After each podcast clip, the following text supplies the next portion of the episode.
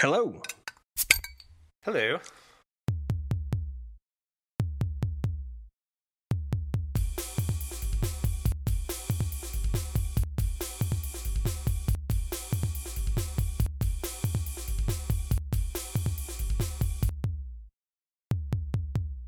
Hey, welcome to Dot Grid, a podcast at the intersection of analog and digital. My name is Will Fenge, and I am joined, as I always am, by my co-host and good friend, Mister Andy Welfley. Hello.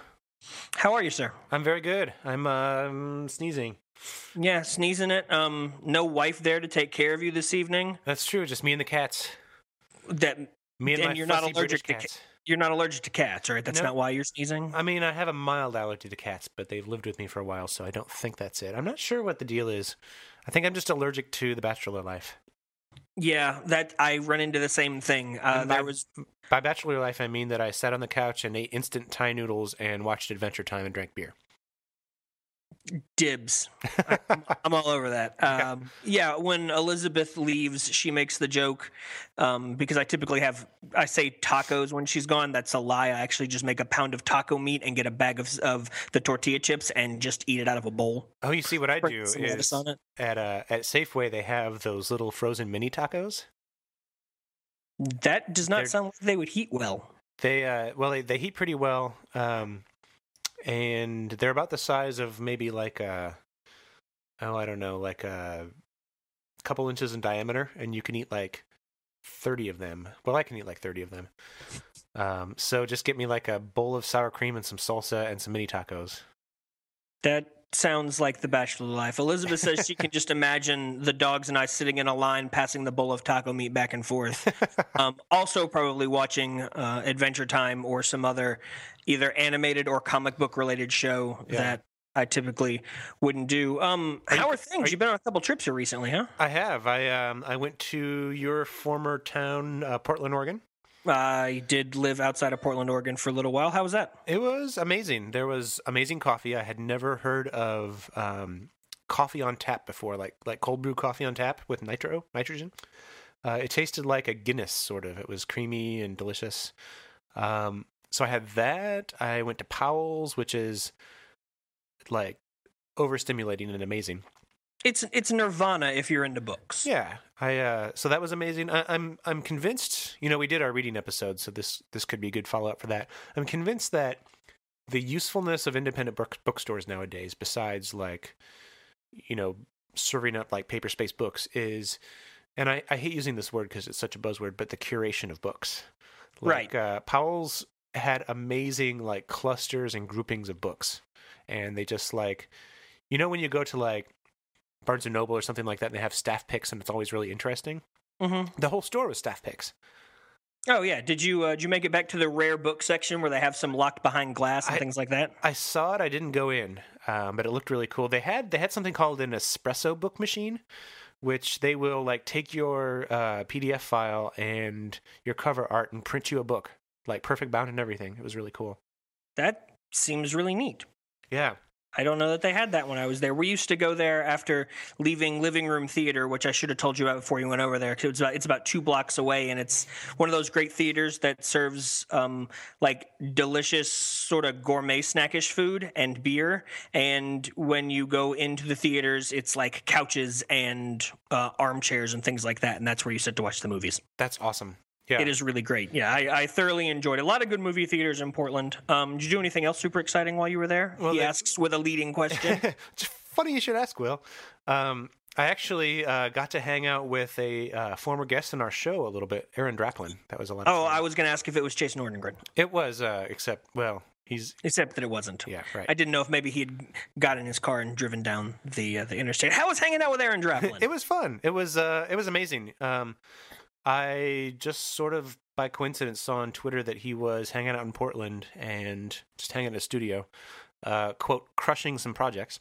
That's so what I, it is. Yeah, so I, I tweeted him and I was like, hey, I'm in Portland. This is an awesome city. And he was like, hey, you should stop by the studio. So I emailed him and he sent me the address and I stopped by and we looked at bullet pencils for an hour. It was awesome. That that seems like a pretty cool thing. You are taller than Aaron Draplin. I am, I, and, which... Uh, I always imagine that he is like one of the biggest men in the world, and you are bigger than him. taller than him. Well, his uh, he also wasn't wearing his hat, which was a little mind-blowing because I'm all used, you, always used to seeing the hat. Right. But uh, I definitely earned some uh, some coolness cred from some of the designers I work with because I hung out with Aaron Draplin. That is, I as you were telling me the story, I was strongly considering just being like, I'm just going to go to Portland for a week. Just, just do it. Just someone be like, hey, Andy, I know you're going to be there at the end of the month for this conference thing. I'm just going to go, and yeah. maybe we both go just, like, crush some beers with Aaron Draplin and go to the bookstore and um, do other things. And then I realized that because I'm currently self-employed and therefore hustling to make every dollar and make every dollar count once I make it, uh, maybe not the best idea. Well, just, uh, yeah, that's true. Just get a client out in Portland, have him fly back and forth a couple times. Yes. That's as easy as that, right? Yeah, I, because hustling up every client I've had so far has just been cake, just just a cakewalk, super easy. Um, Sup, Rob?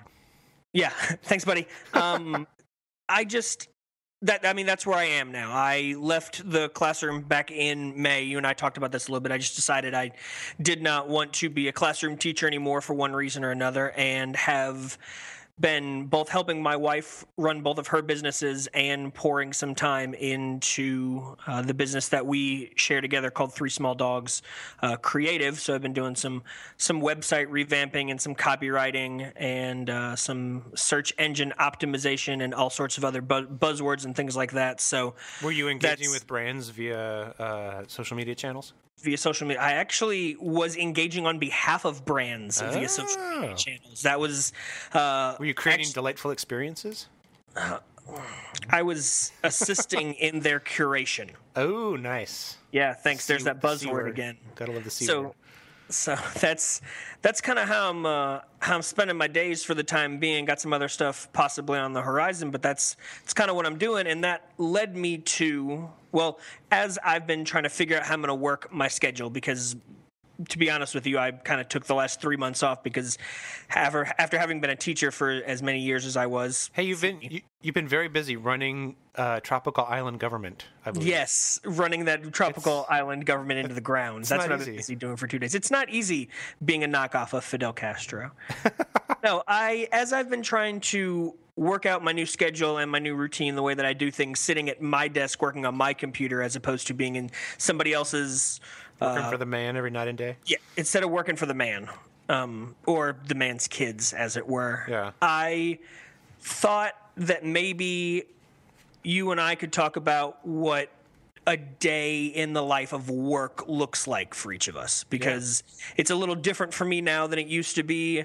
Um, you went through a transition. What are we looking at, about eight, nine months ago now? Yeah, something like that, like eight months ago.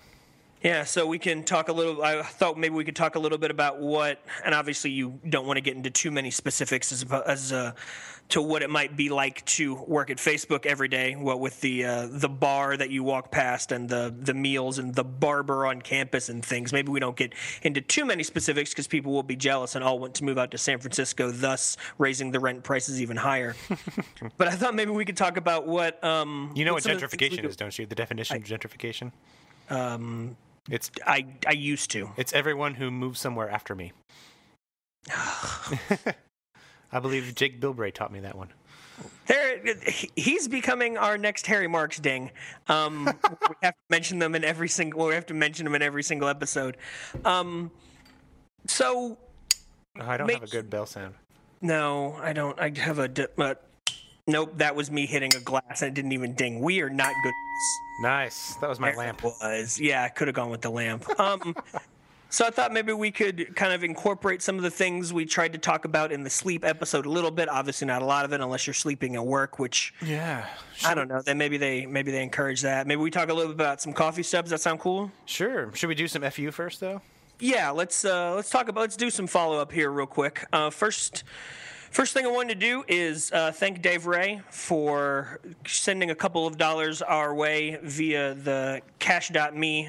Um, what is that called? A ca- we're calling that cash tags? Cash tags, maybe? Yeah, cash.me slash dollar sign nerd uprising. Sent us a couple bucks, which went towards... Um, Well, for now, it actually went towards our new vanity U R L, dot grid dot x y z. Yes. So, you know, we were ahead of the curve.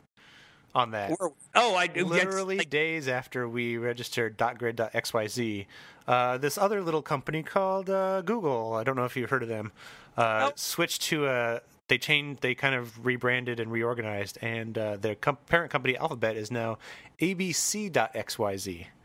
Ahead of the curve. So uh, I, I'll, I'll I'll call it now. I, you know, I think the next the next new uh, hot T L D will be uh, dot marketing, Met or dot coffee. Dot coffee. Although A B C dot coffee. Somebody I was listening to. Oh man, who was I listening to? Who registered dot gripe? Oh, it was on uh, Reply All. They registered. Um, Something dot gripe, G R I P E. Oh, that's nice. Yeah, that's pretty amazing. I may have to get into that. Well, here we are, trendsetters. We were we were on fleek before everybody else was on fleek. It's true. It's true. And we have uh, an, an X Y Z domain. Yeah. Uh, show notes for this episode, by the way, Andy Welfley, should you want to go back and refresh your memory about some of the things we talk about, will be at dot grid dot x y z slash fourteen. Did you figure that's out how the- to do the like forward uh That's U R L my mapping thing. That's my plan for tomorrow. Oh, right. Figure out. Well, I think it's just going to be a huge pain to do it every time, but for our listeners and their They're ease, and, and so that Dave Ray can feel like his money went towards the right things, then you know, I we spent a dollar on the domain, and I spent the other four on beer, just I'll, like I told him I would. I'll have you know that I spent my very own money out of my personal pocket on this uh, Sierra Nevada Summerfest that I'm drinking. Well, I spent Dave Ray's money on the six-pack that I picked yeah. out for myself at Kroger, which is typically not that great of a deal, but there's a bunch... I mean, nine ninety-nine for a six-pack is not a wonderful deal, yeah. when, but I look at the beers and I don't want to buy a whole sixer of it anyway. Let's talk more about follow-up. All right. Um... So Ann Sipe got in touch with us via first. Well, first she left a comment on the blog, and then since then we've been in touch um, on Facebook. Had some questions uh, regarding some of the things we talked about in our hoarding episode back on episode thirteen, which was a good one. We got a lot of good positive feedback for that one. I was happy that everybody else was happy. Um, Do you mean read this? Well, I you oh, can you read it. I can read it. I'll go ahead. You okay, know, yeah, you go ahead. And Sipe, this these are the dulcet tones of these are the dulcet tones of my voice. This is just for you. Um, I actually wasn't going to read it. I was going to summarize it. Oh, that's fine too. She goes through to call us whippersnappers in there at least once, and I didn't want to put us through that again. Um, she's a bit of a computer hoarder. Been using computers for a long time since DOS was around, which I remember DOS. Uh, white text, black background. It's what I had to look at before I got into Windows three. What was it, three point one one? Or two or something like that? Three point something. Anyway, she's been using computers for a long time, keeps them, has a lot of files, does kind of the same thing that you do, and seems to hold on to a lot of files, whether she's using them or not, just you know, just in case. Yeah. She's got some on... You never know. Uh, yeah, that's the problem. That's the problem. she's got a, uh, she's got some...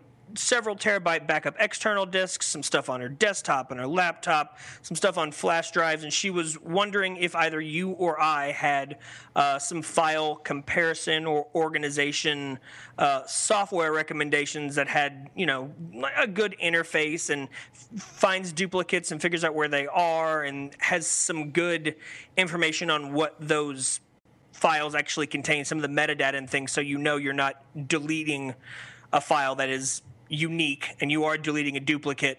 Um, I have not used anything like that because I, as you and I have discussed, don't hold on to many digital things for very long. Most of the time that's my fault, but sometimes things just delete. Have you, are you, a du- do you go looking after duplicates? Uh, sometimes. Uh, first, I would like to uh, back up for a second and congratulate her on using um, some curse words from Dune. I believe yeah. that is where the word Frelling comes from. I believe it does, too. So, uh, is that Dune? I don't know. Um, yeah, well, Dune. You talk about duplicate software. I can Google that. Yeah. Um, so, uh, I don't know. I don't know. Um, no, I, I, I use something. I have something called um, Clean My Mac three, um, which does a lot of uh, clean cleaning out of, like, old system preferences and uh, system junk, iPhoto junk, iTunes stuff, uh, large and old files that you just haven't accessed for a while. Um, I honestly don't know if it does dupes. Um, you found something the other day to show me. Um, Yeah, it was the uh, the Mac equivalent of Windows directory statistics. Yeah. That I'm using, that I was using because I couldn't figure out why on this one hundred twenty-eight gigabyte hard drive I only had like thirteen gigabytes free, even though we know how much um, how much time I spend deleting things and then reinstalling them. And do you remember where forty of those one hundred twenty-eight gigs were? No. Oh, in uh, no, I don't remember. Warcraft. Oh, uh, yeah. World of Warcraft. Had it downloaded. Thought I was going to play it. Played it once. Don't. I don't. I don't need the angry emails. You just didn't take the time. You don't get it. It's, it's not for me. Oh, no. I don't know. What's going on with you? Yeah, you're a janky robot. Yep, you sound better now. No, you sound better now too. I wonder, was anybody using the internet at your house? Um, Elizabeth always uses the always uses the internet. Okay.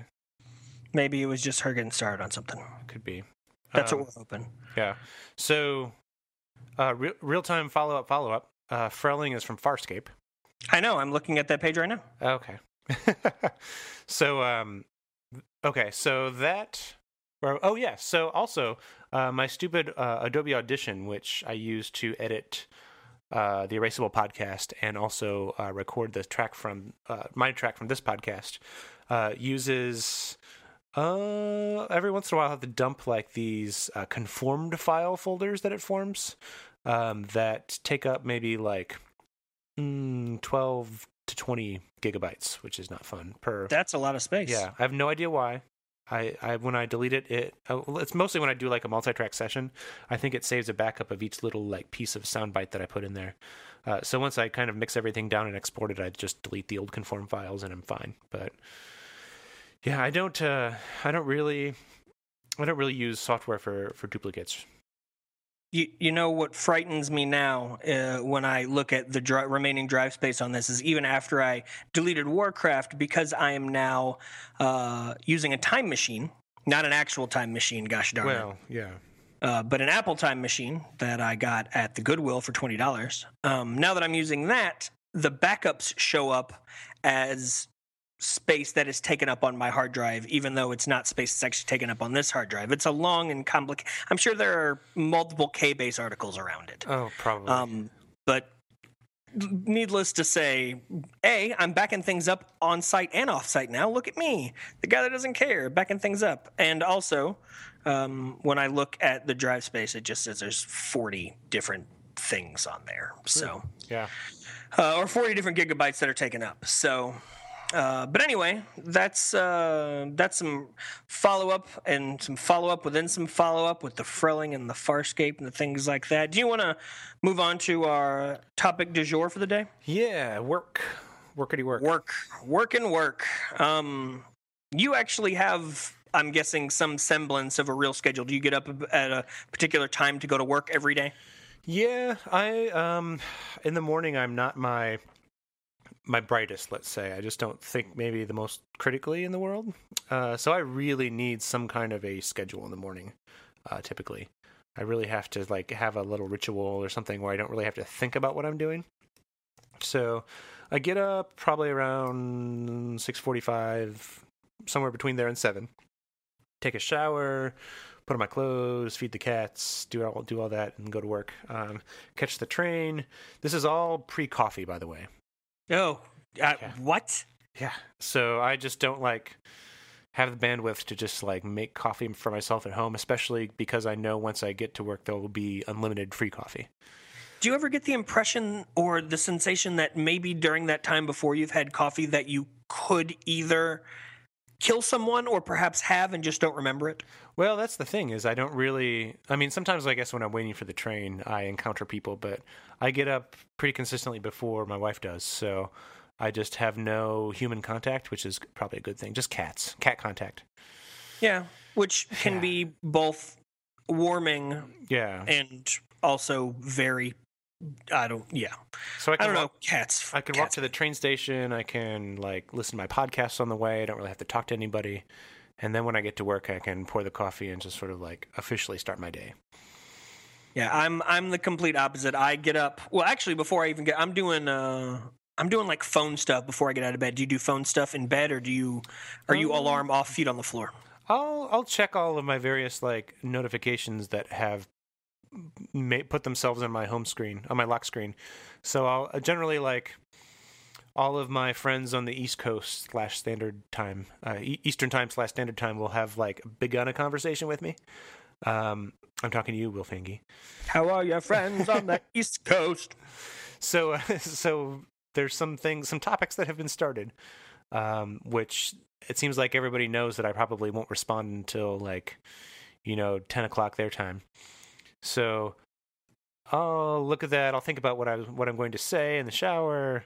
If there's any important email, something like that, I'll, I'll look at that before I get out of bed. But generally, I'm not like doing work triage stuff right in bed. Okay. How about you? I, well, I um, I check my Facebook feed and my Instagram feed, and depending on how far I got in Twitter, I will either try to get caught up, or more than likely, I'll just open Tweetbot and hit the uh, the title bar and just read back for an hour or so worth of tweets. Are you a Twitter completionist? Um.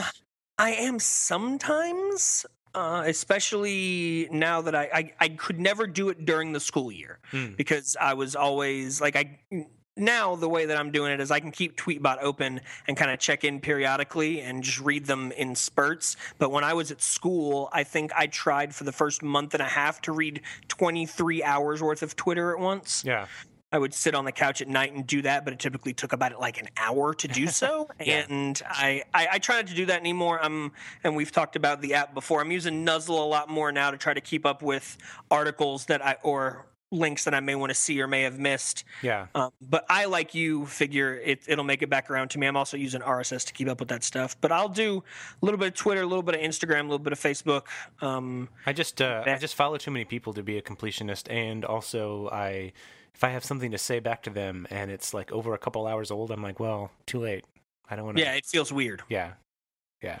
It feels, and being on the West Coast, if anybody on the East Coast says something uh, that you want to respond to, you're like, oh, I'm just getting out of bed, and they probably will, probably would realize that, but you never know. Th- maybe they've tweeted since then, and unless they have really good, you know, unless they have a good conversation stream going, you're like, will they even know what tweet I'm replying to? Right.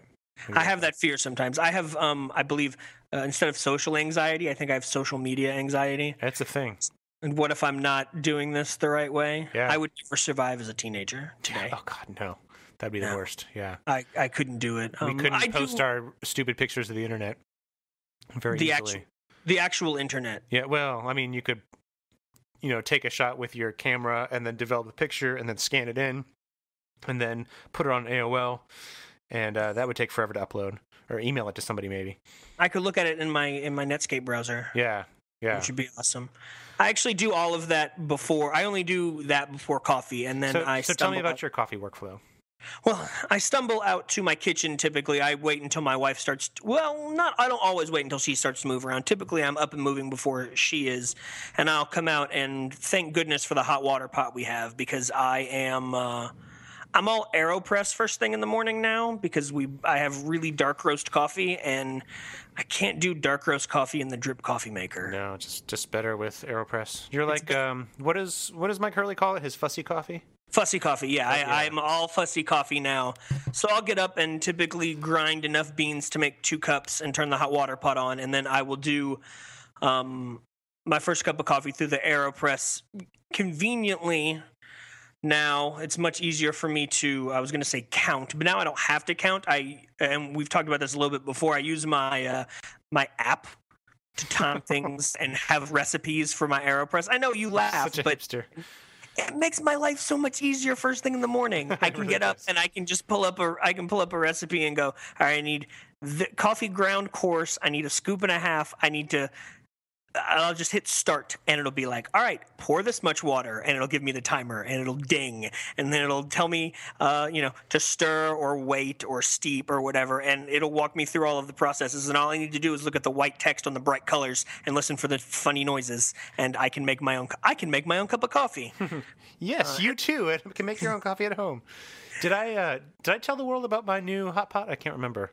No, I know you told me. We've talked about it a little bit, and it's mind-blowing, right? So I uh, I bought a new hot pot on um, Overstock, and it has special pre-settings for water temperatures. So it has one for green tea, one for white tea, one for black tea, one for French press. Uh, and, you know, it's like the optimum of one seventy-five, one eighty-five, two hundred, et cetera. Uh, or just straight ahead, just straight up boil. Um, it actually makes a huge different difference because I feel like I was brewing my AeroPress too hot uh, before because I don't have the patience to let it boil and then let it cool down a little bit. So uh, if I just set it to like one seventy-five, is that it? Is that the? Uh, yeah, one seventy, one seventy-five. Yeah. So I just, uh, I just, you know, heat the water to that temperature and just use that, and it just tastes so much smoother. It's it's amazing. Like, and I'm I'm not just. I feel like if I was presented coffee brewed with boiling water and coffee brewed with one seventy-five water in like a blind taste test, I feel like I would instantly know the difference. It's scorched almost. Yeah. It's just, it doesn't it doesn't taste right. My brother thought that I was uh, being super super fussy when he was here because I will every once in a while, just to recalibrate my expectations. I have a one of those candy thermometers yeah. that you can stick in hot water um, to gauge the temperature. It only goes up to about two twenty or two twenty-five. I got that with the homebrew kit that I got for Christmas yeah. from my wonderful mother-in-law, and every once in a while I will uh, I put it back in there just to kind of gauge how what noises the hot water pot makes when it's at about one seventy-five. Yeah. Uh, so yeah, I'll pour myself a cup of coffee. Typically, I'll start the day with about uh, with about two cups. I can't do much more than that to kind of get myself going. But I have found that if I have two cups, it conveniently functions a lot like A D D medicine, hmm. and it allows me to focus a little bit more. Um, do you take advantage of that free unlimited coffee mm, at work? I do. I uh, I'm, pro- I'm pretty embarrassed to say how much coffee I generally drink a day. Probably about like, I would say like four cups.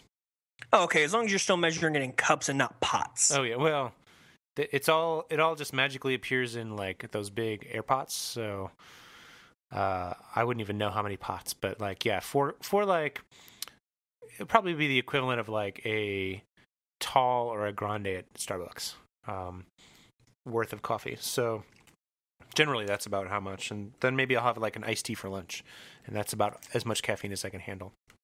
I gotta stop at about two thirty or three o'clock. I had we had root beer with dinner tonight, so um, I'm having a beer to kind of take a regular beer to kind of take the edge off of that, and uh, I may have may have a, a an extra little bit of Ambien tonight because the caffeine and the Ambien they fight, but the Ambien always wins.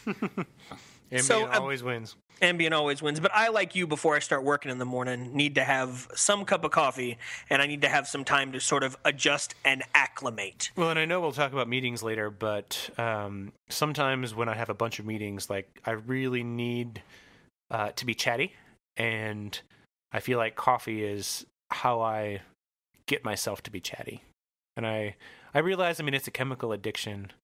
It's slightly healthier than nicotine and meth, you know, uh, right? But uh, but yeah, it's it's it's definitely a useful tool, and I I luckily a while ago I sort of like got myself off of like sugar and cream in my coffee because I got really tired of like every time you go to a breakfast joint and the waitress or the server comes around and um, pours a little bit more into your cup, thereby throwing off your ratio. Messes up the mix, man. I, I just got tired of that, so I was like, I'm, you know what? Fuck it, I'm just going to drink, like, black coffee. And, uh, yeah, so I got myself on black coffee that way. And I do sugar. I don't do the creamer anymore. I, I can only do sugar, but yeah. I'm still doing, a, I was going to say a healthy amount of sugar. It's not, I don't, I don't mean that in in that it's helping my heart or, you know, internal processes. No, by that I mean it's it's a great deal of sugar. We just have a sugar poorer thing. It's an old vintage sugar thing, and I just hold it upside down and count to five. That works. It, it might be a tablespoon. It might be seven tablespoons. I don't know.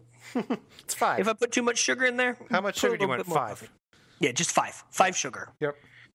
Five sugar. Um, how long is your commute in the morning? How long does it take you to get to work? Um, generally between as as long as nobody has tried to commit suicide via Caltrain, which sometimes uh, happens. Um, they do that in the mornings too. Yeah, mostly in the mornings. Um, it actually was a weird, like, pretty disturbing rash of um, of deaths the beginning of twenty fifteen, um, mm-hmm. but it hasn't happened for a long time. So knock on we had wood. A de- we had a delay recording the podcast more than once, unfortunately. Yeah, so knock on wood, it's not uh, a thing anymore. But Uh, it takes me between forty-five minutes and an hour generally. Uh, I'm I'm lucky in that I don't have to deal with uh, car traffic. Um, sort well, sort of at the end, my I have a, there's a shuttle that picks me up from the Caltrain station to take me to uh, work, and uh, I mean that drives in traffic, but it's it's not highway traffic, which is really what's insane in the mornings. You don't have to drive the shuttle though, right? No, that's not, no, that's I, that's good. You guys don't like take turns? I just uh, put on my podcasts and close my eyes and let it happen. Just let it wash over me. Yeah, I miss that's the one that not the well, I guess that is the one thing I miss about having a commute, because I definitely don't miss it taking me an hour to get to work, an hour to get home from an hour to get home from work. I used to listen to considerably more podcasts, and now my only podcast time is um, either when I make it, which I'm learning that I can do other things while I listen to podcasts, which has always been a struggle for me. Um, but there are some podcasts that I can listen to, like the fine Erasable podcast, that I don't have fine to. Publication. It's a wonderful audio publication, digital audio publication. Digital all, online audio publication.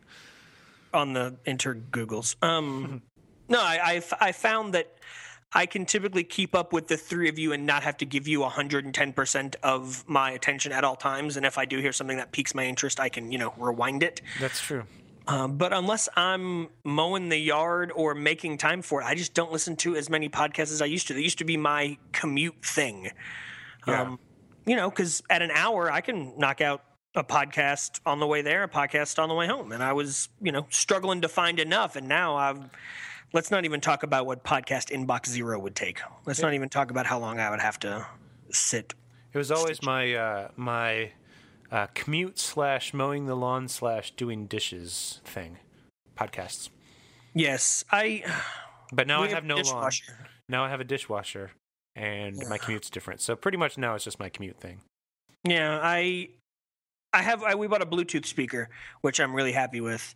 Um, that has really improved things for me. As long as I'm sitting within about five or six feet of it, I'm okay. Yeah. If I'm more than about six or seven feet away, audio quality starts to cut a little bit, but that's that's all right. I tell you, I use it. Um, ninety-five percent of its use is when I'm in the shower. Hmm. Yeah. I do. I'm I'm doing podcasts while I'm in the shower now, like uh, like like Merlin Mann and Brett Terpstra. Oh yeah, Take, taking the longer showers, listening to podcasts because that Merlin Mann has a whole ritual down. Whole showering ritual. It's uh, it's definitely. I'm, I'm pretty sure Merlin Mann's shower ritual is the reason California has a drought. You, you heard it here first, guys. Yep, that's accusations. All sorts of accusations. No, I'm not saying Merlin Mann is t- wasting all the water, but I've heard about his shower ritual on Back to Work. It's uh, um, no, go ahead. No, it's he, he does a lot of like, you know, gets the bathroom all steamy and so he can like get his whiskers all soft so he can shave them easily. It's uh, it's a whole thing. Oh, see, you people and your shaving. uh, just grow a beard like the rest of us. Well, um, my beard makes me look like, I don't know, like crackhead, so it doesn't Right, matter. Like someone who has gone scratching at their face and therefore it's, is missing patches of hair? Yeah, that's that, that's what my beard looks like. It's pretty bad. Well, then don't disgrace the rest of us with beards with that shitty makeshift whatever it is. You just you keep that beard to yourself. I, w- I will indeed. I'll keep that beard on the inside. Brought to you this week by Dollar Shave Club, uh, or uh, what is oh Harry's is Harry's, that the other one? Yeah, Harry's is the other one. We we like the blade so much that we bought the factory. Yeah, well, it's true. Yeah, I think I don't know. I don't work at Harry's, so um, I, I work at home. Should we uh, should we talk about our our, our workday stuff? Yeah, workday stuff. Um, what do you? What's a typical? Is do you have a typical workday? Um, I would say.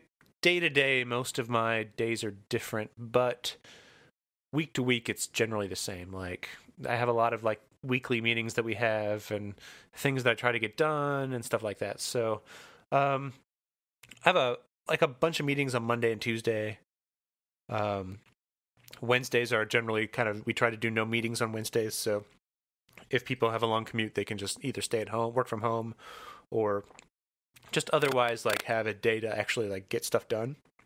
Right. So uh, I don't know if other companies do that. I was I would assume that they do, but um, yeah, no meeting Wednesdays are pretty held pretty sacred where I work. Yeah. And then Thursdays and Fridays are no holds barred again? Just yeah, just general. Um, Yeah, just for some reason, Mondays and Tuesdays are the, like the meeting heavy days of the week. So I generally have some swaths of time where I can work on um, Fridays or Thursdays and Fridays. How about how about you? Did you? I mean, what?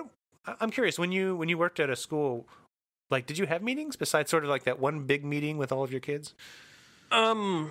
Yeah. I well, and my role was a little different because I was not only Uh, an English teacher, I was also the gifted education coordinator at both of the schools at which I worked. And in the state of Tennessee, gifted education falls underneath the special education umbrella. So the kids with the well below average I Qs and the kids with the well above average I Qs have some of the same considerations as far as special – I hate to call it special treatment. Yeah. Um, it, Are you familiar? Probably not. You're probably not familiar with an individualized education program. Um, it's called it's called an I E P. I have my, my mother-in-law is a is a teacher, and I, I definitely have heard heard her talk about it. It's um, the paperwork that is filled out, at least in this state, on an annual basis in a meeting with uh, the uh, the parent and the teacher and the special education coordinator of whatever kind is necessary, and often some representative from the school.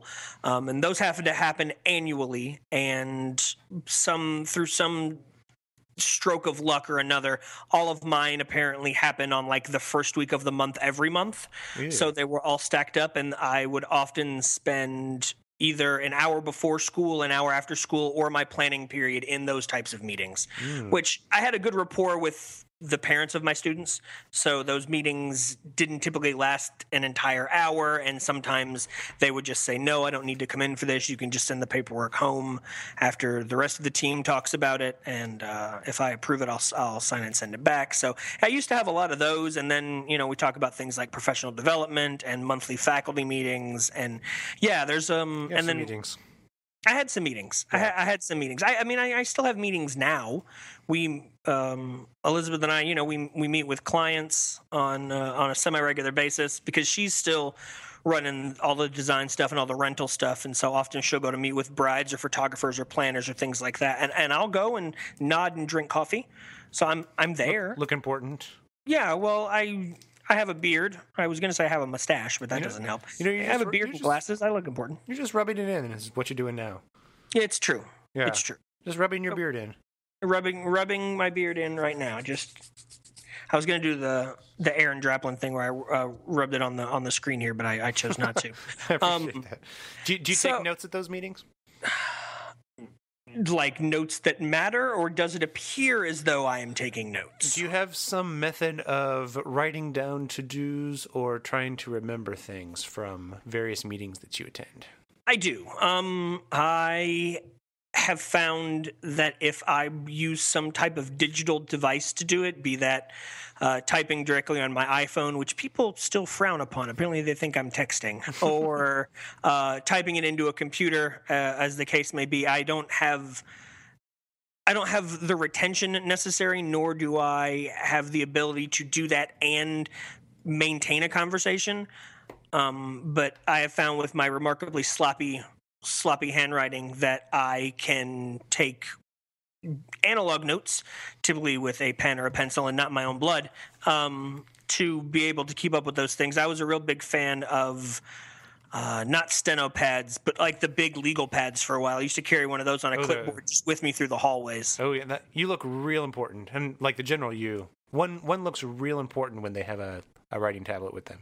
Oh, I started carrying one of those clipboards that actually is a container, and you can flip it open, and oh, it has yeah. other places to keep paperwork and things like that inside. Documents with you. Oh yeah, I used to I used to carry one of those around with the with the steno writing whatever pad on top. I looked super important. Now oh, I yeah. just now I use whatever lovely notebook I have sitting around. I have a Baron Fig Confidant, and I have uh, really? these lovely new um, lovely new notebooks from Appointed, of oh, which yeah. I yeah yeah. You were also sent one. Yes, indeed. Courtesy of what is apparently the luckiest guy on Instagram. Thank you very much. Um, Can you get them to send me a tech dop kit too?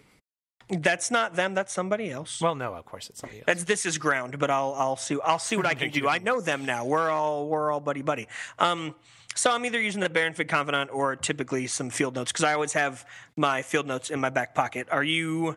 I know that you carry your computer into meetings because you and I have had conversations while you've been in meetings. Oh, yeah. So uh, there there are a lot of meetings that I attend that um, that like I I don't necessarily.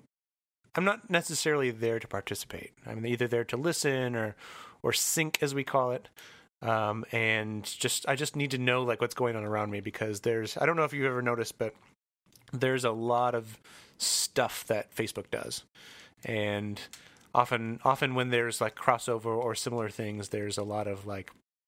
Um, things that are out of sync? Yeah, things that are out of sync, and you have to kind of talk to people to make sure that, hey, I'm going to be doing this thing. You don't do this other thing that conflicts with that or something.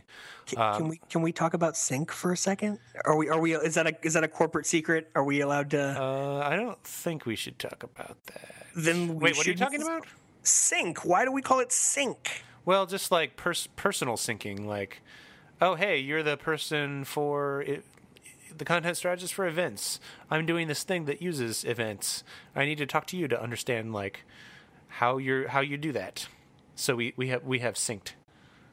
Oh, well, it, I mean, it, it, it makes now that you explain it like that, it's the not term like a, makes much more sense. Yeah, it's not like a product that like we we don't work on a product. No, like no, sync. no, I'm no, I no, and I I know better than to ask product questions on a podcast. No, I just I didn't. I thought that that was. Um, A unique thing. I didn't know if it was like no. synced with a capital S. It's probably it was like just, a, a corporate term.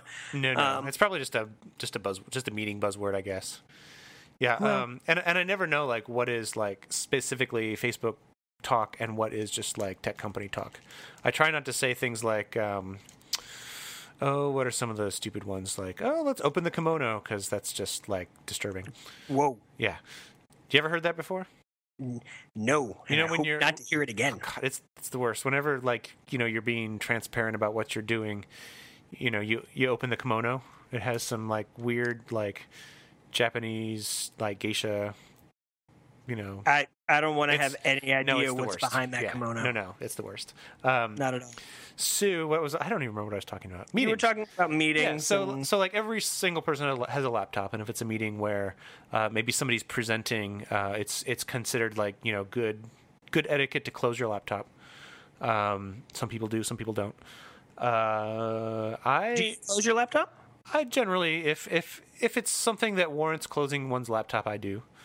Um, and I generally, uh, if it's something like that, if that's the case, I'll generally take notes uh, in my Baron Fig Confidant. Um, I started keeping one with some to-dos and some just like general areas for notes. Um, by the way, speaking of that, let's uh, let's let's get off on a really quick notebook tangent. Let's do that. Uh, at Powell's, I found you know you know the brand Leuchtturm. I am familiar with them. Leuchtturm nineteen seventeen, right? They uh, they make a th- little three dollar thing that is a elastic pen loop or pencil loop because it's thin enough attached to like an adhesive, and you can just stick it to the back cover of your notebook if it doesn't come with a pen loop, and boom, instant pen loop.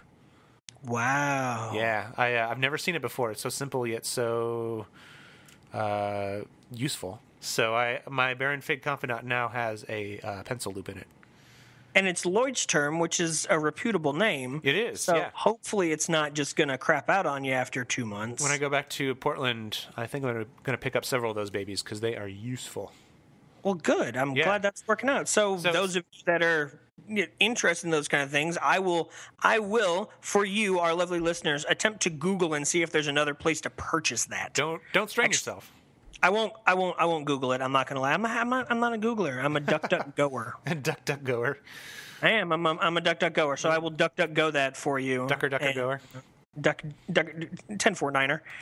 uh, yeah, I'll. I'll check on that and see if I can find a link to that uh, on the uh, on the Amazon or something. But that's cool. So, yeah. so you're so, taking notes in your Baron Fig Confidant. Yep. And I'm sorry. Was your, was your tangent done? Oh yeah, that was totally done. So uh, okay. backslash. Uh, No, forward slash and tangent. Forward slash. So uh, anyhow, um, So yeah, I'll take notes via analog sometimes, but if my laptop's open um, because we need to look something up while we're doing it, um, I might as well just do it in there. So I generally just type into like Ulysses or something if that's the case, or if it's, uh, or maybe I just you know talk to you. Yeah, you just send it to me, and then later on you're like, hey, what was that thing I was talking to you about yeah. at twelve o'clock? And I was like, I don't remember. And you're like, no, check the two o'clock timestamp. I'm like, oh, right, time changes. Oh, you funny you funny time zone calendar things. Oh, uh, yeah. Speaking oh. of calendars. Speaking of calendars. That was, are that you, was a good segue. Thank you. I, my goal for this evening was no awkward segues. Unfortunately, I have failed. Yeah. Um, do you guys – are you guys on an Exchange server there? Uh, I do think you, so. I don't know. Your, um, meeting uh, things? You know, our, our meetings get so complicated because, you know, there's so many that happen every day. And you not only have to, um, you know, count on the busy schedules of each of the person in there, but you have to count on um, probably well over a thousand conference rooms on our campus. I don't know that for sure, but, like, that sounds about right. Um, so you have to take that into account. You have to take into account what campus. You know, some people, sometimes I need to have a meeting with somebody in New York. You have to count on their time zone and their calendar and a conference room there. You have to make sure that if you're doing that, the conference rooms have video conferencing capabilities because most do, but some don't. Uh, you have to count on uh, sometimes, let's say I have a meeting and I sit in like, you know, on the east side of the building and I'm meeting with somebody in the middle of the building. Um, I need to give special treatment to a conference room that's somewhere between us because my building is so big that, like, legitimately takes ten minutes to walk from one end to the other um, or twenty minutes to get to the other campus. Uh, so it's insanely complicated to schedule meetings. And so I believe there are some homebrew systems at work there, which I can't even begin to know how or when they were built. But, uh, yeah, it's um, it's pretty, like... pretty crazy like how these meeting like how meetings are scheduled and and where they're scheduled. I, I just go to Starbucks. Yeah. Hey, that that works too. Yeah, no, so- we got some good coffee shops. I do that, but Elizabeth is very, very good at scheduling those things and getting them like arranged with clients and th- and and things like that. And now that I have her default calendar on her iPhone set to a calendar that is shared between the two of us, we conveniently have an Umbrella Corporation calendar on which everything shows up. And then I can move it to the family calendar if need. Like the dog's haircuts don't need to be on the Umbrella Corporation calendar. Well, why um, not? It seems like you could just expense it then. Well, th- yeah, that's, if that's all it takes is putting it on the business yeah, calendar. Do then, it. You know, no, Mumford's a paid employee. Of course he gets his haircut comped. Um, uh, and that used to be a Google calendar. Um, we, she used to have her Google calendar and I had mine. Um, but more and more, as I am falling into the ecosystem, there's another buzzword for you, that Apple wants me to be in, I find that I am using iCloud calendars more and more often just because they integrate so seamlessly. And it's fast. With, it is. It is. Uh, she will enter something in the couch on the other room on her phone, and the little pop-up notification will show up on my computer less than five seconds after she enters in the uh, yeah. the date, which is nice. Um, and then I, if I need to move it around, I can just pop up in BusyCal and click and drag and move it. Not in...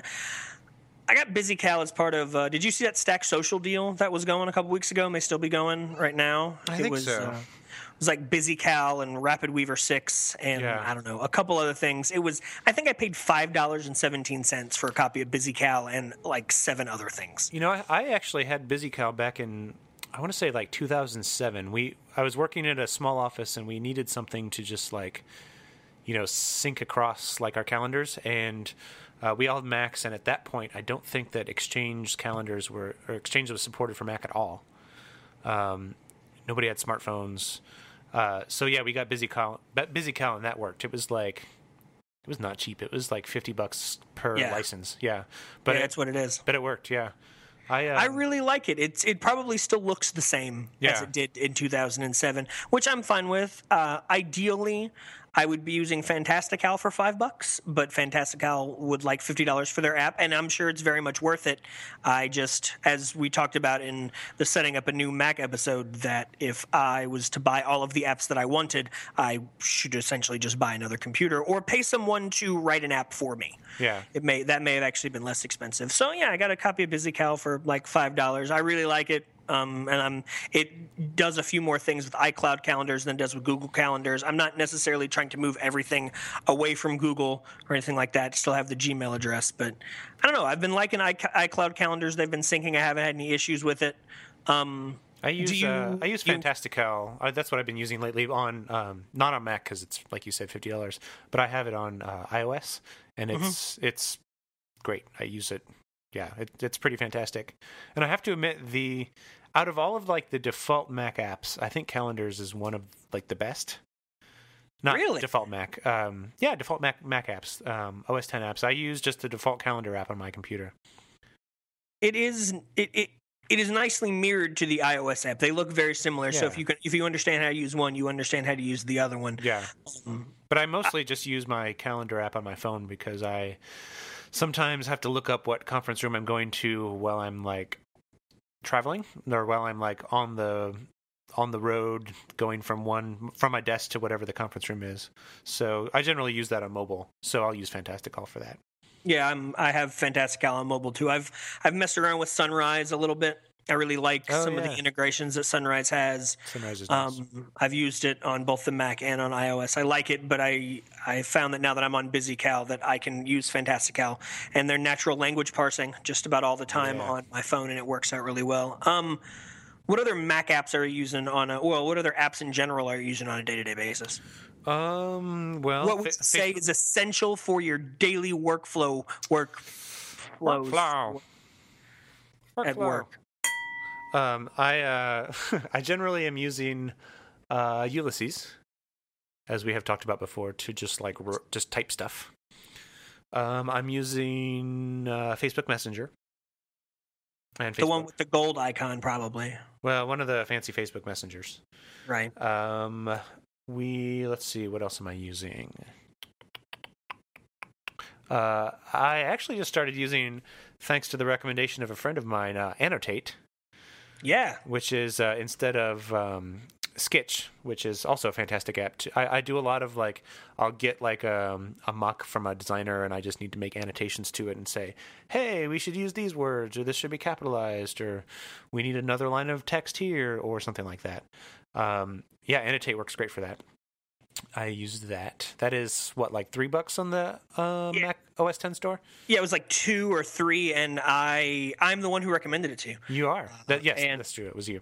And I really, really like it. It's not that I had anything against Sketch. It was I don't. I find Annotate to be a little bit quicker, yeah. and I don't have to like log in with my Evernote and worry about it syncing and what's it going to do. And I, I don't like the iOS version of Annotate as much. Yeah. I still use Sketch on iOS, but I really like um, the version on the Mac. And as you and I discovered, I think last week, you can also record a screencast as a really poor quality GIF to share with someone. Apparently so. It's um, it, the resolution is very bad, but it's workable. I use uh, Airmail for my mail, Airmail two, in, in fact. Can I just uh, say that you've you've got me on Airmail now that we're trading recommendations yeah. back and forth? I'm using the Airmail beta because it's free, and Airmail's really I, really great. I like the. Have you been using the the Markdown feature? No, because I am not have not been writing as many emails. I'm doing a little bit more of the using my email inbox as a to-do list kind of thing, namely because as Elizabeth is getting is trusting me more and more with business-oriented things, because you know she's been running both of these on her own for three years now. Um, as she's trusting me with more and more business things, she is just forwarding me emails. Um, and so if there are certain things that I need to take care of, like last week we were finishing up uh, her design website, and as she was getting uh, the text for her testimonials or pulling thumbnails that she wanted to have for particular galleries and things like that, she would just send them over to me via email um, because she doesn't necessarily want to use iMessage or Facebook Messenger or anything to do that. She would rather use email. She's more comfortable with that. She's so, one of those. Yeah, she is. So she sends it over to me, and for a while I was using Mailbox because, you know, Mailbox is that very convenient. It's it, when you archive it, it's got that check mark, and it functions a lot like a to-do list. Yeah. But I, I pulled Airmail back up because I found it to be better on the eyes. I feel like there's too much white space in Mailbox on I, on, on O S ten.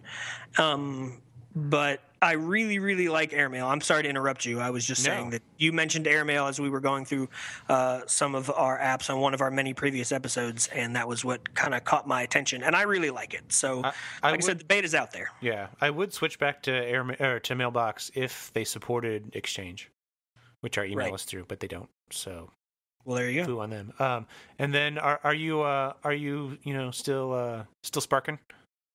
Um, doesn't that sound like we're we're talking about weed? Lighting it up, um, sparking it up. Uh, I am. That's that's current. Well, I've been back and forth. Like I said, I was I was doing Mailbox on both for a while because that's the best way to incorporate. The timers sync that way. Yeah, the, the the the timers sync, and there's also a really convenient. If you swipe it, there's an option on the picker to say on desktop or, or on mobile, depending on yes, where you are. Yes. And the next time you look at it on the opposite platform, it'll pop up. God, I missed that so much. Which it, is really cool. I was really good at keeping my inbox down. Yeah, I am really good at keeping my inbox down because I don't get many emails. So oh, that's good. The easy way. Between that and um, have I talked to you about unroll dot me? Yeah, we I've I've used it. You know, that doesn't really actually unsubscribe you from those, right? No, what's it do? It uh kind of acts as a like an inbox go between and just like takes them out. Oh, it just sends them directly to the archive? Something like that, yeah. It doesn't put them in the uh, the summary that I get every morning. That's okay with me as yeah. long as it cuz and that's one of the big thing that's one of the big problems I have with the Mailbox notifications is Mailbox will notify me every time I get an email, so Uh, I got my suit for my wedding from J. Crew, and so I'm on their mailing list because that was how we corresponded was via email. Yeah. So with Mailbox, I would get a notification that I got an email from the J. Crew mailing list, and then before I could even turn my screen off, the notification would be gone because the email had already been archived by Unroll Me. So that's why I really like the smart notifications with Spark. Yeah. Um, because then I don't have to be notified for every single email because I'm not that important, Andy Welfley. I don't need to know, but there's about three emails. There's about three, yeah, three people that would email me that I want to hear from. And one of them is typically either in the same room or at the very least uh, in the same home as me. And the other one is, the other one is Mumford. Yes.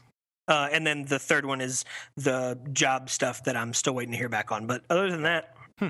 I'm not really that important. Do you get a lot of email? Um, well, yes, but don't let that make you make it seem like I'm important. Uh, do you I have do people at your email. work that have the carbon copy problem? Well, yeah, there's I mean there is a reply all problem. Um, there's there's a lot of um, uh, like task th- systems, you know, that we, we don't use Basecamp or Slack or anything, but there's there's there's some task-based systems we use that um, sends email notifications, which I Uh, generally, like, you know, weed out and ignore, but it still comes through. So, um, yeah, that, I would say, and then also I just have, like, because I'm a compulsive, you know, signer-upper, uh, I definitely get a lot of, like, email from startups or something like, hey, we noticed you haven't logged in for a while. Is there anything I can help you with? Thanks, Dave, the C E O. You know, that kind of, that kind of like, thing. Like, thanks, Dave. Yeah. I appreciate the fact yeah. that you care. Thanks that for nothing, I'm not Dave. using garbage dot io yeah. recently. Yeah, trashday dot co.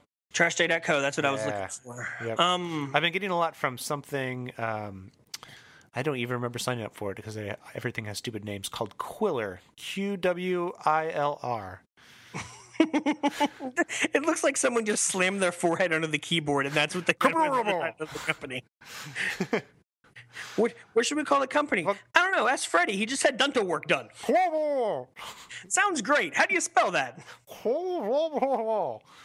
Wonderful. Dot, Book it. Dot I'm, on, I'm, on, I'm on my way to Florida, and then and the meeting was over. That, that was a Friday meeting for sure. Yeah.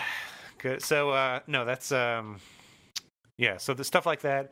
Yeah, a lot, lot of email. I uh, the only one I I definitely check most of the things that come to me is my wood-clenched email, just because sometimes it's people trying to give me free stuff. So. Well, yeah, that's that's important to check in on yeah. the free things. I yeah. email you at your uh, at your personal domain email address. Yeah, that works it's too. Easier for, it's easier for me to remember. Does that all forward to one Google inbox? No, no, I have separate separate boxes, but just just one universal like inbox on the client. Oh, that's fancy. All of my well, I could have a separate I could have separate email addresses set up because it dawned on me the other day that. We because we're pay for, because we pay for Elizabeth's hosting for her for the Stockroom Vintage site, um, I'm not just paying for that one domain. Like, I could host more things on there. Hell yeah. And all of that could come along with email addresses. Yeah. Um, now that Google Apps is not free anymore. I luckily is, got in with uh, Woodclinch to my personal domain uh, before that was the case. So I'm right. I have been grandfathered in, and I'm so glad. But sometimes, man, sometimes I just want to have a, you know, a Andy.Gripe's email address. I know. Well, the Stockroom Vintage dot com is in. Yeah. Uh, the newer stuff, her design website and our Three Small Dog stuff and the Nerd Uprising stuff, as a matter of fact, is is all auto-forward. So if you email us and you don't get an email back from Andy at nerd uprising dot co or Will at nerd uprising dot co, that's why. Um, because the owners of the business, the three of us, are too cheap. To, yeah, cheapskates, too cheap to spring for individualized email addresses. Darn it, just email me at my Gmail address. Um, I do want to address one thing before I talk about the end of your day, and this is follow-up in addition to work stuff. Yes. What are you doing for to-dos now, Andy Welfley? It's been a couple months. Yeah, I feel like every time we talk about it, it's changed. Um, actually, um, uh, one of uh, my friends, uh, my internet friends, who shall go, who shall remain nameless, um, convinced me to keep both a paper and an online to-do. Or not online, but digital to-do. So uh, I am using Things and my Baron Fig. What? It kind of, I mean, it, it, here's the thing. It's kind of like the whole, um, you know, Field Notes mantra. I'm not writing it down to remember it later. I'm writing it down to remember it now. Mm-hmm. Um, kind of the process of transcribing it from one to the other uh, helps me kind of like solidify it and remember it a little bit more. So... Is that part of your routine in the mornings or in the afternoons or anything? Yeah, just kind of along the way, like mornings slash afternoons. Um, I'll I'll generally either have my notebook with me or my computer with me, one of the two. Um, and then if neither of them, I have my phone with me, which has Things on it, um, which will sync. So I generally have both of those, and it's it's useful. Um, and then of course, sometimes sometimes it'll fall out of sync, and I just have to like. Make sure I look at both of the lists for the day. But it's, it's, I don't know. It, it it's definitely, I feel like, I feel like my to-dos have been really cyclical. Like I'm like, okay, I'm really committed to Things. I'm going to write all my things in Things and it's going to be awesome. And then I do that for like a month and then I like let something slip or I'm going on vacation. I'm like, I'm not writing that down. And then it just kind of all goes to hell. Yeah. Um, and same thing with writing on paper. I'm like, yeah, I have everything right here in this notebook. It's so awesome. And then I leave the notebook at home. And then what use is it? Right. So, and that's the problem. Do you juggle more than one Field Notes at once or more than one notebook at once? Um, I generally have my Field Notes for just like, you know, quick stuff or uh, generally it's like podcast planning um, or just Wait, like short notes. You plan podcasts? Yeah, just this this thing that I thought might help. No, you hey, hey, dude, you you plan more than I do. I do. I'm the one who writes the show notes. Yeah, yeah. So with the uh, fancy checkboxes on them. Thanks, Quip. Yay, Quip. Um, oh, yeah, I use Quip. I use Quip a lot during the day. You use too. Quip at work? I use Quip at work. Um, I think, don't quote me on this. I think I feel like, I think Quip was founded by somebody who used to work at Facebook. I think we've talked about that, you okay. and I personally. I should look that up. I can't remember. Um, oh, well. If not, uh, that's a rumor that's being perpetrated by one Jake Bilbray, so we just go with that. Who needs to uh, verify things? He knows everything about the just internet. Take my word for it, yeah. Yeah. Um, God, you want somebody with a lot of domains. Yeah, I'm I'm sure. Jake has uh, all of the domains. All of them. He actually owns A B C dot X Y Z. Cashed in big last week. Oh, yeah. Yeah, he's uh, he's living on an island now. Yeah. He uh, bought a razor blade factory in Germany. So you've got the Field Notes in your pocket. You got the Baron Fig that you're carrying around. Is that... Yeah, yeah. The Field Notes is mostly just for either like podcast episode notes or... Um, just like quick entry stuff or on the fly stuff. But the Baron Fig is kind of like my work journal. And then, uh, Things is pretty much just for that stuff too. So, um, and I don't really keep like a personal to-do list, which I probably should, but I don't. So screw all y'all. Yeah. Haters, haters going to hate. You know what they say? That's what that, that's a thing that the kids are saying. It's true. How about you? How, how are you to-doing or to don'ting as it may be. To don'ting as it pro- as it were. Um, well, I do about ninety-five percent of things that would be considered payable, billable work sitting here at my desk. Mm-hmm. So I have on either side of me, on my left side, my Hobonichi is opened to the day, and typically I sit down once a week and write down anything that we have on the calendar on its respective day, like the haircuts for the dogs are on for tomorrow and the doctor's appointments we have on Thursday are on there. But if we have meetings with clients, I, I put those in there as well, because in, here I criticize your double to-do list, but I actually have like a double calendar kind of thing. Um, and then I also have a Field Notes open on my right uh, with what is now a Palomino H B. The lacquer on these is wonderful. Oh, yeah. Oh, so yeah. Great. So I have a Palomino H B and the, the Field Notes. The blue one or the there. Orange one? The orange one. Oh, yeah. I've not used the blue one. Oh, the blue ones are nice. Um, so I, I have to keep that open right here along with uh, a stack of note cards, which is another reason I was asking you, asking you about note cards earlier this week. Um, because a lot of times, in addition to emailing me, or instead of emailing me, my lovely wife will either stick her head in this room or, uh, here's a southern word, holler at me from another room that there is something that she would like for me to take care of or something she would like to defer to me. Holla. And if, if I'm Twittering or chatting with you, or running a small island nation into the ground. Uh, I, need to, I need to write these things down because otherwise I won't remember them. Uh, so I have that open. That is not to be confused with the Field Notes that stays in my back pocket in case I need to write things down while I am out, which I've got of the Field Notes I'm talking about that's over here on my right, I have three in circulation right now. Oh, why?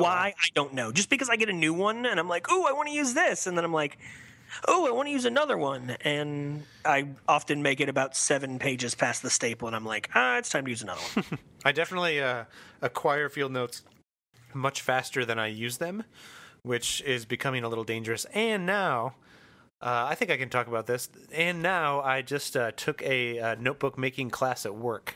We have that. Right. An- we have that analog lab, and my entire world has been opened up.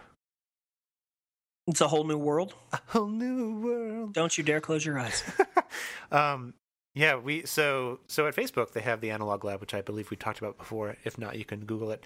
Um, and they taught us all how to uh, use the paper folder and the uh, guillotine, which is the big thing that cuts paper, uh, or fingers or whatever, what have you.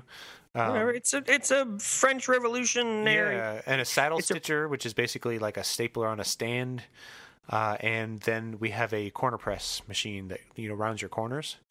So round your corners. Yeah. So I I believe for uh, maybe for Christmas or something, uh, my uh, friends and loved ones are going to get uh, completely sourced from scratch uh, pocket notebooks. So sounds awesome. We'll see how that goes. Did I? No, you were the one who sent me the link to the Kickstarter of the people that are doing the custom printed covers for notebooks. Oh, the the uh, book uh, book stack? No, wait. I don't know. Yeah, I'll go. I'll go back and look through our uh, our our notes we and ta- put a link to that in the in the show notes as well, because that's. Yeah, we, we talked about them on um, on Erasable a little bit. Um, it's uh yeah they, it, they're basically book block. That's what it's called. Uh, book block. I believe. Uh, so we're recording Monday night. I believe they're actually launching tomorrow on Tuesday. So. It's probably a couple days ago when, if by the time you're listening to this, um, yeah, it's um, they're taking Monsieur notebooks, Monsieur notebooks, Monsieur, um, yeah, and uh, they're made in the U K. At least the company's in the U K, and they are they have figured out how to do like cheap one-off uh, printing, and I believe they're offering custom uh, elastic bands and. Uh, ribbons, and so you can basically do just like a one-off notebook with whatever fancy graphics you want on the cover, which uh is yeah I, I thought about getting a couple of those for myself with some of the uh, maybe some of the Nerd Uprising or Dot Grid logo stuff on it. So yeah, the book, book block may have may have a potential customer on their hands. Like I said, I'll put a link to that in the show notes if that sounds like something. If, if you want, I'll just do one with With my fa- with my avatar on it, and you can use it. Just have my which, face. Which face with your avatar, avatar though? How many? Which of your avatar? Can can I get one where the spine of the book splits the picture of you and Aaron Draplin, so that like you're on the front cover and Aaron Draplin's on the back cover? Sure, we can do it like that. That sounds amazing. That was, won't haunt my dreams at all. I was just thinking the one with uh, me holding the pencil up, up to my nose like a mustache. Yes. The usual. Yeah, just, you know, the picture of Andy Welfley. Yeah. Um, I am, so I'm doing that for to-dos. I'm also still messing around with plain text stuff just because I can't make, I, I can't quit you. I can't, really what I can't quit is Sublime Text. Somebody give me a reason to use Sublime Text that's not to-dos, please. Um, I'm, I've told you I've considered trying to teach myself H T M L and C S S just so I can, A, not have to deal with some of the, um, hassle that our current web space provider. This episode brought to you by Squarespace. This episode right now is trying not to go there, just in case. Um, it's great until you really want to fine tune and tweak things, and yeah. then it's and then if you don't want, and then if you're too scared like me to turn on the developer platform, then you're kind of stuck with the way things are. Yeah. But so I'm thinking about doing that with Sublime Text. But somebody else out there in listener land, give me a reason to use Sublime Text that's not um, that's not my own to do list, and maybe I can finally. Uh, quit plain text to-do lists and move on to one of the other many to-do applications that I own. I'm sure that Jake will give you uh, plenty of reasons to use Sublime Text. Immediately upon listening to this podcast, I will get messages either via Slack or via Facebook Messenger that have no context whatsoever except, like, he'll just send me something that just says, like, .js. Yes. And I'll be like, oh, Jake is telling me to do JavaScript in Sublime Text. Then he'll, like, you know, fire off, like, a Merlin Mann quote, Tourette style. And then he will show me the websites that he has built using JavaScript and other things. Jake.java. Jake.billbraid.java.script.takeit.com slash four tilde eight. Yep. Niner. Um, do you take your work home? Uh, I try not to, but sometimes I do. I um, just kind of depending on if I have meetings, I'll I'll leave early or leave late. But I'll um, if I leave early, I'll generally still do some work at home. Um, and if things come up, you know, I, if I didn't do something right or that never happens though. That doesn't happen though. Never, so this never. is entirely a hypothetical situation. You know, if I, if I didn't, uh, provide somebody with all the information they need, or if I didn't do something right or whatever, I'll like respond at home. Um, I don't, I don't know. I, I feel like I have a pretty good work-life balance. Um, I feel like a lot of the people within like the, at least my department have a pretty good work-life balance. Um, And yeah, I so I'll, I'll do that, but I'm not going to be like up till midnight generally, unless it's like some sort of an emergency, which so far hasn't happened. Knock on wood. That's good. Yeah. You you know you know what makes uh, balancing work life and home life rather difficult? Uh, having your work and your home in the same place. Literally working less than ten feet from every other room in your house, and only well. Really, I'm more about twenty feet away from all the snacks. I was going to ask you, do you uh, do you take your home to work with you? Do I take my home to? I do actually. Well, typically my home follows me into work. Uh, I am surprised actually that I have been recording this podcast for now north of an hour, and the no pants. Well, that's a given. I work at home. No, the door between the office and the living room is open, and the dogs have not come tumbling through here fighting. Because inevitably, whenever someone is on the phone, when someone is um, or I am on the microphone for some reason, every single time the dogs will come through here and fight. Um, I think it's because we were out at a photo shoot today, and they probably got all of their fighting and running taken care of before we got back. But yeah, that's inevitable. And I have recently discovered how awesome the slow-mo video is on the on my iPhone. Oh, yeah. So every time they fight, I want to turn around and record it because it looks amazing. And then just uh, you just play just uh, play like the uh, what is it, Carmina Burana mm-hmm. music behind it. It's yeah, just, I do. Just it's like a really bad episode of Sopranos, but much furrier. Yeah. So I want to I want to turn around and do that. And I ba- I, t- I take slow mo videos of my cats like grooming each other, and then like you just want to put like some seventies like porn music to it because it's just yeah. so gross. There it's are like, so, so many lewd jokes in there. I'm just gonna. Just this is, Dot Grid. You're, you're better than this. Uh, yeah, no, we're we're grown-ups. Gosh darn it, we we have reputations to uphold. Um, uh, clearly, I am upholding that reputation very well by talking about all this on this podcast. Uh, well, nobody listens to this. Nobody's listens. So nobody makes it an hour and thirteen minutes into our recordings, Andy Welfley. um, so, yeah, it's a little difficult to balance it out sometimes because, you know, I'll want to uh, take a break for lunch and watch something on Netflix. And inevitably, whatever I pick to watch on Netflix will last forty-five minutes, and then it'll automatically bleed into the next one. I'll be like, I can watch another one. And then it's like four thirty, and I'm like, ah, that's the last time I can take a four and a half hour lunch break. Um, napping is just, it rears its ugly head on a regular basis. Oh, man. I'm so jealous. Elizabeth, Elizabeth can work from the bed. I don't understand that. Yeah. I, I cannot. I can't get uh, productive work done while I am horizontal like that. I, I just don't, um, I, I don't get it. But I try to, I try to, my hard part is getting started in the mornings. If I can get started on work in the mornings, I'm good for a while. Um, but once I'm done for the day, I, I'm done. When I was teaching, I used to tell my parents at the meetings I had with them that I was available to them sixteen hours a day, and that was because I had to sleep the other eight. Uh, and I was pretty good about answering emails from students or uh, instant messages on the classroom management system that we used or whatever the case may be. I was typically pretty available to my students. Um, parents, n- a little less. Yeah. People I worked with, n- no, I, I, can, I can take care of that in the morning. There is nothing so urgent that it cannot wait until seven fifteen tomorrow morning. And that's generally the the way I try to think about it. I I'm not in charge of any like mission critical systems. Like if I'm not paying attention, you know, Facebook isn't going to go down. Uh, that's not my. I mean, there are people whose job that is, and I do not envy them that job. No, they're probably several pay grades above me, which they deserve it. Mm-hmm. Um, but I, yeah, I am all right with just waiting until the next day to respond to something if it's if it's late enough. If I'm in bed. I reserve that time for looking at the internet or reading.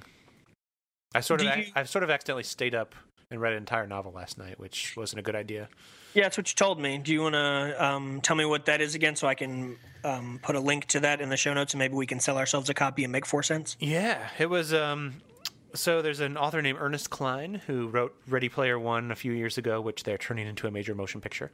Um, it's a pretty good like uh, – I feel like it is written for uh, young gamer kids, maybe in their late teens, early twenties, but it's still a good read for me. It's it's kind of like um, a fast-paced kind of coming-of-age story with like speculative technology.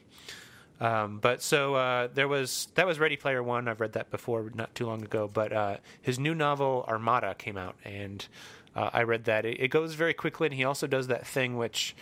Uh, people like J K Rowling and Dan Brown know how to do, which is uh, end a chapter on sort of like a cliffhanger. So you're just like, oh, I'll just read the next chapter, and then I'll go to bed. Yes. And then uh, you look up, and it's two in the morning, and you are finished with the book, and your eyes hurt. Mm-hmm. I, I read Harry Potter and the Half-Blood Prince in eight hours. Uh, I, and the trouble is, is like I don't remember that book now because I read it really quickly, and.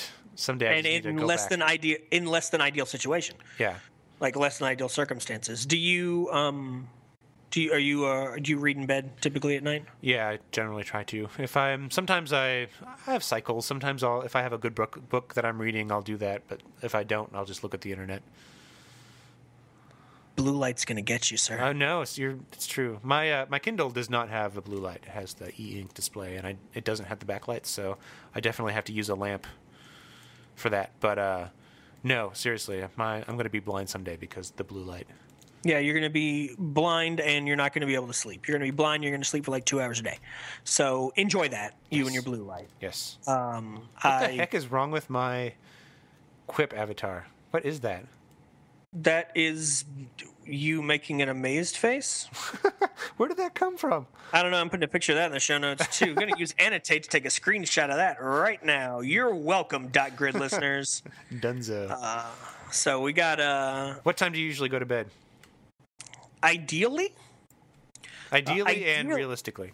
Uh, ideally, I try to go to bed. Um, I try to I try to be in bed by about ten o'clock, and then... Uh, once I get into bed, again, ideally, I have switched over to the Kindle and away from my phone uh, or the MacBook or what have you. Now, the problem is yesterday I played Tropico four until the battery on the MacBook died, and it got so hot that it was going to scald my legs. Yeah. Uh, and then I walked out here and plugged it in and was like, I'll just do some stuff on my phone for a minute, and started playing Kingdom Rush and didn't go to bed until one thirty. Um, but ideally, I go to I, I'm trying to be in bed by nine thirty or ten o'clock. Yeah. Obviously not this evening, but I try to go to bed by nine thirty, ten o'clock, and take my pill, and then read on um, read on the Kindle, because I am uh, I'm still strongly considering doing that Periscope cast, or the Paracast as I'm calling it, about sleep, um, because I, I I'm all about some sleep. Uh, research and into it. And I don't know. I'm just I'm I'm constantly. That's my holy grail, is the perfect night's sleep. Yeah. Um, so I'm tracking things and I'm researching things and things like that. So um, I know better than to use my phone in bed, Andy Welfley. So I typically take my Ambien and read on the Kindle until Elizabeth gets so upset with me that she turns my light off for me. No, because, well, I will have conversations with her after I've taken my pill that I don't remember. Yep. Uh, apparently, I pretended to be the mayor of Louisville, Kentucky for about thirty minutes the other night. Remember none of it. Super fun. Yeah, uh... She was like, remember last night when you were talking about me and the mayor of Louisville? And I was like, no. I do not remember that. So, Tell so me more you, about uh, it. She's like, no. Can I ask you a personal question? Uh, yeah, do we need to pause? No, that's fine. We'll share uh, with everyone. Let's just keep, let's keep rolling. Do you, uh, do you wear a slumber mask? I have started – okay, so I've had one for a while because – and I wanted to address this. I kept uh, trying to figure out how we were going to get into it, but now, but now I can. Elizabeth, it's not a question stays, one dude usually asks another dude. Right. It's not, um, a, not a bro question. No, not typically. But we're we're not bros. We're buddies. Yeah. Um, bros, Elizabeth, dis- bros disclose. Bro, there you go. That's – I feel like I've heard that somewhere before. It's Silicon Valley. Oh. I'm sorry. I feel so betrayed. Anyway, sleep masks. Um, sleep masks. Elizabeth typically stays up later than I do. Um, she will pinch. Yes, she will Pinterest until she falls asleep, which is fine. But she leaves her light on, and being in search of that perfect night's sleep, I don't like a whole lot of light. So I did invest in um, a better than average, like not just the one you pick up in the aisle at Bed Bath and Beyond, but I invested in one of the ones that has like the cut the cutout so your eyelashes don't have it, and the nose molder thing, and I uh, have used it off and on, but I'm starting to use it. Does it look like a tiny bra to you? Katie Katie calls it my eyebrow. Maybe. If now now think, I'm not going to be able to not dude, see that by looking at it. Dude, I think we have the same sleep mask. I will I think we're sleep mask buddies.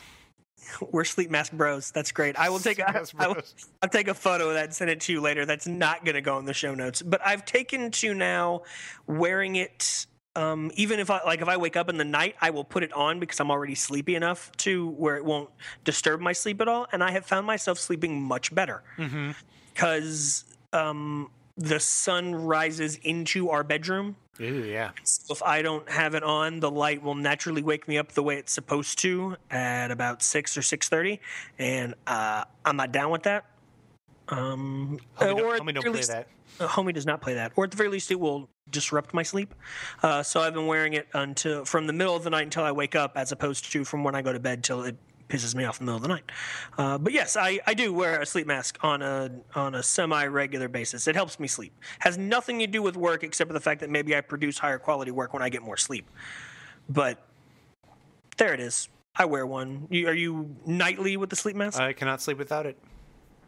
Do you and Katie go to bed at the same time? Is that also a personal question? Uh, sometimes. We, uh, yeah, usually. It used to be in my old job. I worked four days a week, um, ten hours a day, and I would uh, be at work at six thirty in the morning, and therefore have to go to bed like at eight thirty or nine.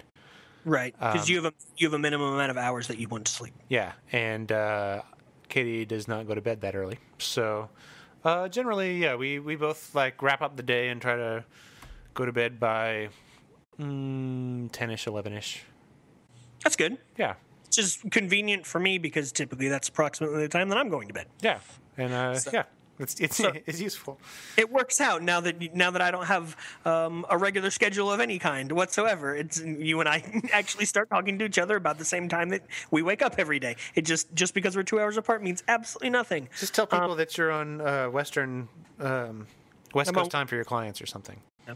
I'm on time of the West Coast. There you go. There's your second one for the. For the Um, yeah, I, so I have a minimum amount of sleep I need to get. I wear the sleep mask. I, I know that someone asked us when we were talking about doing a sleep episode, what do we do when someone, when your significant other comes to bed uh, a few hours after you've gone to bed? And typically what I do is apologize profusely because it's always me and not her.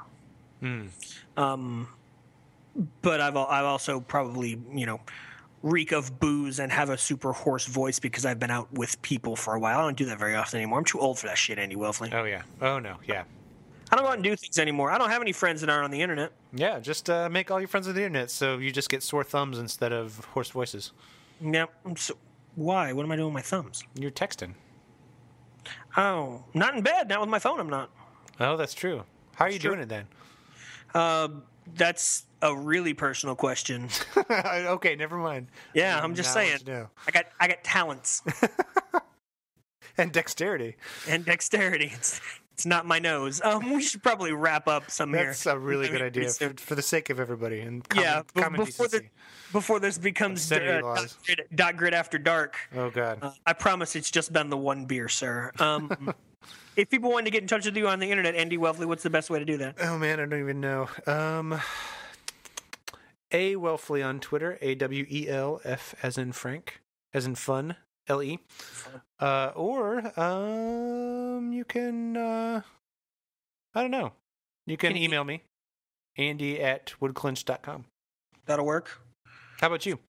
If you want to get in touch with me on the internet, I am on Twitter at Will Fenge, W I L L F as in Frank, or fun, or freaky, A N G U Y. Uh, or I am Will at nerd uprising dot co. Um, that's the best way to get in touch with us. We also have a Twitter account for the podcast. If you want to give us podcast-related feedback, that's at Dot Grid Podcast on Twitter. If you were to enjoy the wonderful dulcet tones of our voices that have fallen upon your ears for the last hour and would like to reward us, uh, reward our bad behavior with a couple of dollars, we do have... I don't know why anybody would want to reward us for and just encourage this. Let me just go ahead and tell you that the episode where we drank beers was a lot better than the episode a couple weeks ago where we didn't. So if you want to give us beer money and keep the fun going, um, you can go to cash.me slash dollar sign nerd uprising. Uh, there'll be a link to that in the show notes. Just Send got- us dollars, just a couple dollars. I will. I promise, Andy, I will share it with you, and you can go out and buy... I don't know, how much is a tall boy in San Francisco? Like seventeen dollars? Something like that. I think it depends on, you know, what... Uh... what climate you're buying it in. Yeah, what what part of town you're hanging yeah. out in. Because I'm guessing the P B R is a lot cheaper in some parts of town than it is in the others. It's Sapporo all the way. Sapporo. Yeah? Yeah, because that's the cheap thing. Uh, that and Pacifico. Those are the cheap beers to get.